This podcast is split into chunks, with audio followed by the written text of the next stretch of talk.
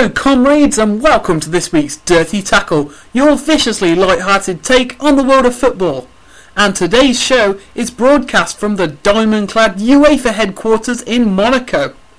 After hearing our suggestions to improve the game feature, the Dirty Tackle team have been invited by Michel Platini to attend the UEFA AGM, the Federation's annual game manipulation conference. It's an absolute honour to be here, helping meddling bureaucrats tinker with the beautiful game. And this morning, we've been leading discussions on how to fiddle with the ever-changing UEFA Cup format. We've put forward a proposal for the UEFA Toffs to vote on over another round of champagne and caviar. The new format will be designed so that either the losing team from each tie progresses to determine the ultimate European failure, or Rather than a game being played, a mass merchandising sale takes place, with the more marketable club advancing, cutting out the irritants of a football match. And while we wait for the yays and nays to be tallied, let's take a look at the action from this weekend's Premier League games. In the day's far too early kick-off, tactical mastermind Guus Hiddink showed the first glimpses of his creative brilliance as Chelsea rode to a 1-0 victory at Villa Park, with Hiddink ingeniously selecting the exact same starting 11 and tactics as Ray Wilkins did at Watford last week. Villa showed glimpses of top four potential, but their strike force of Heskey and Agbonlahor lacked cutting edge. Something which is sure to excite Fabio Capello ahead of England's game with Slovakia next month. At the Emirates, Arsenal drew 0-0 with Sunderland. When asked if he ever conceived Arsenal would be 17 points behind runaway leaders Manchester United at this stage of the season, Wenger replied, Manchester United are untouchable. However, at Old Trafford, Blackburn proved Wenger's theory wrong during the pre-match handshakes. When asked about the incident, Wenger replied, I didn't see it. United brushed aside chomping walrus Sam Allardyce's men 2-1 and Howard Webb weaved a tangled trail of contention and controversy as Blackburn paid the penalty for daring to claim a spot kick at Old Trafford. When asked about his thoughts on his goalkeeper, Allardyce commented, uh, It's not given, but uh, I wasn't surprised. Sir Alex Ferguson says his Manchester United side are capable of an unprecedented quadruple after Arsene Wenger branded them the Untouchables. Chelsea have also been forced to concede defeat after Ferguson ruled them out of the title race. The Blues will surely have to comply, seeing as the FA and Premier League bend over backwards to make sure everything the United boss wants is supplied. The news sent an irate Rafa Benitez into the final stages of his meltdown, as the Liverpool boss was reduced to a bubbling mound of facial hair and Spanish swear words. Our thoughts go out to the Liverpool cleaning staff, who have been short on bodies ever since Robbie Keane's departure. In a promising mid-table clash, Bolton hosted West Ham, but considering the match had no implication on the Champions League race or the relegation battle, we won't be bringing you the result.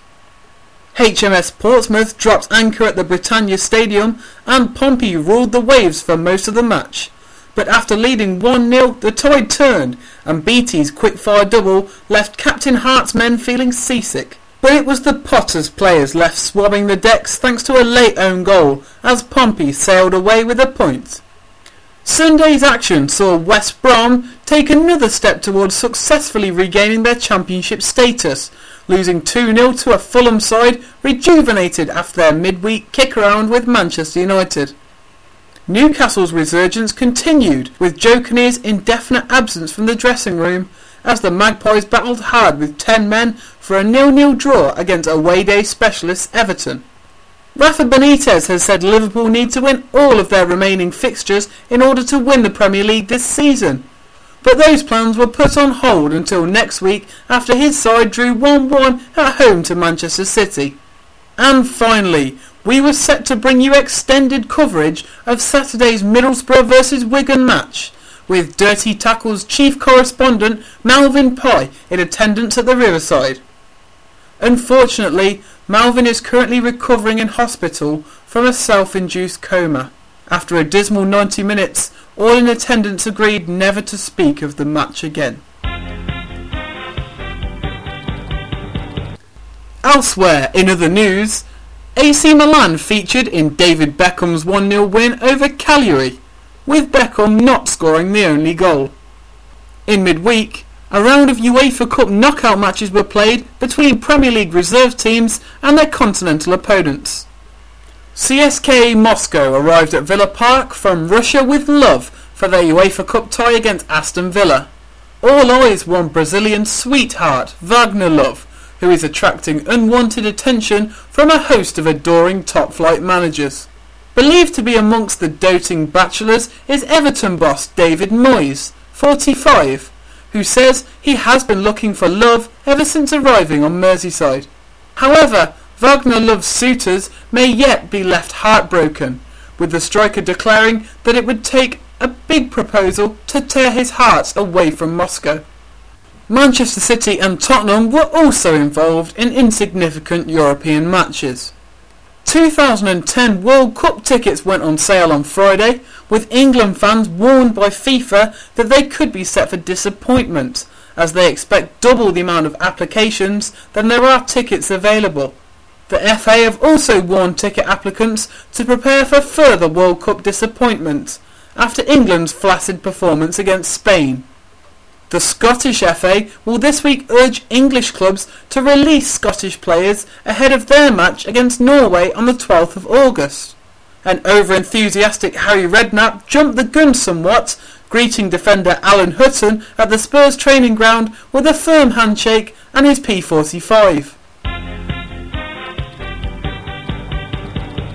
This week's Ways to Improve the Game will have to be a quick fire suggestion, as we are busy networking with European football's top brass. Inspired by a morning spent mingling with the brains in attendance, we suggest that half-time intervals should be lengthened from a barely adequate 15 minutes to a more substantial 20, allowing delegates more time to think up additional unnecessary rule changes. And if anyone from FIFA tells you they thought of that, remember where you heard it first.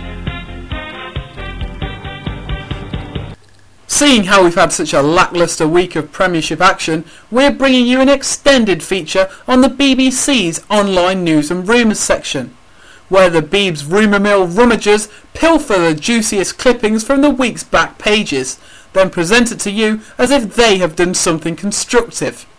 So let this week's round of Chinese whispers begin.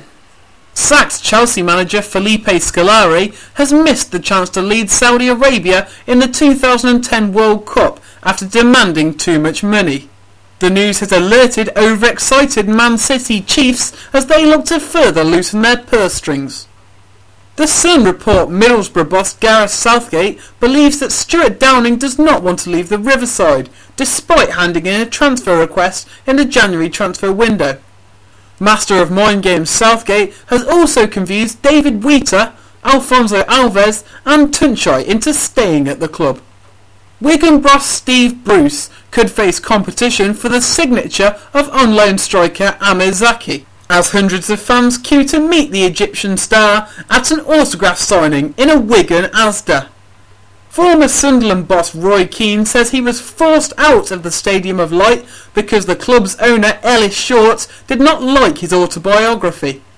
Recently, Ellis Short was secretly photographed at the back doors of the stadium, forcing out model Katie Price, actress Dawn French, and US President Barack Obama after being similarly unimpressed with their life story literature.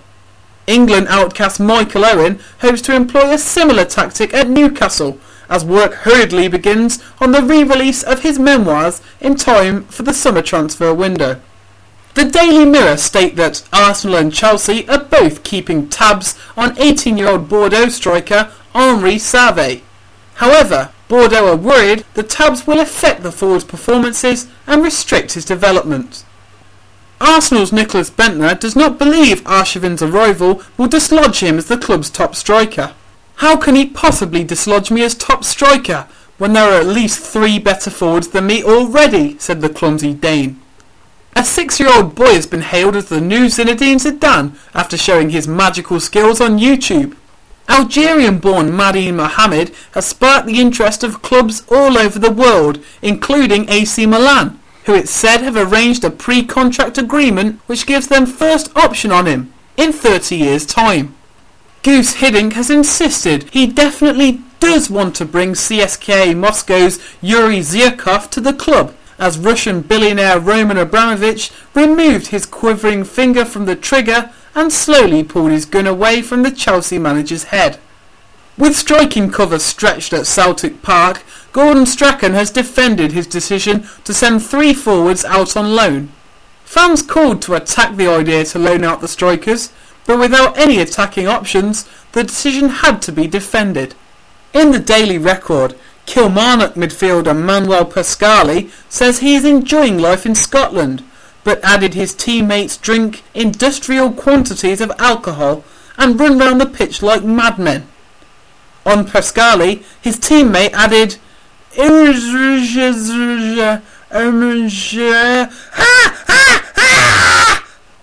The Daily Mirror describe how Newcastle defender Habib Beye has revealed he has taken up boxing after being partnered up to share rooms on away trips with Joey Barton.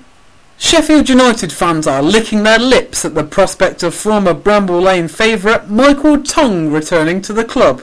Blades boss Kevin Blackwell is chewing over a summer move for Tonge, hoping to add some bite to his promotion-chasing team. The mouthy midfielder has experienced teething problems since moving to Stoke in September.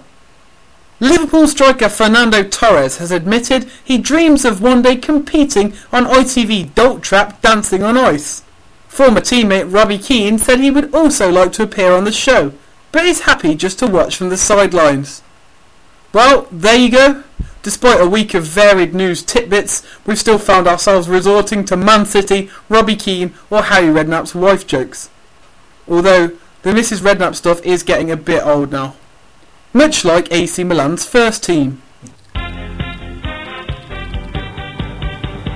As you already know, the final course of this week's footballing banquet is the predictable post-meal after 8 that is next week's headlines news predictions. After the other title contenders publicly concede defeat, the Premier League to award Manchester United the championship three months early and instantly begin a new season next week, with bookmakers backing Liverpool to be viable contenders, as pundits insist this is definitely their year and Rafa Benitez to continue to sabotage contract talks in order to try and secure the coveted Real Madrid post next season. Rafa's demands, which are becoming ever more ludicrous, have failed to deter the Liverpool owners thus far, who are desperate to keep him at the club. Expect Rafa to be in charge beyond the summer, only if the Bill Shankly statue is adorned with a matador outfit, and the Shankly gates are replaced by Rafa's revolving doors. That's it for another week on Dirty Tackle. We've just got time to bring you the results of the UEFA vote.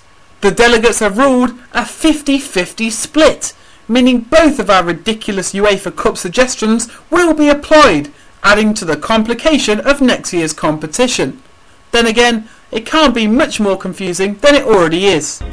Thanks for listening, and if your team is still in the UEFA Cup, good luck, and we hope you're eliminated soon. I'm Samuel Green, Dirty Tackle has been co-written by Tom Field and we're supporting footballfancast.com.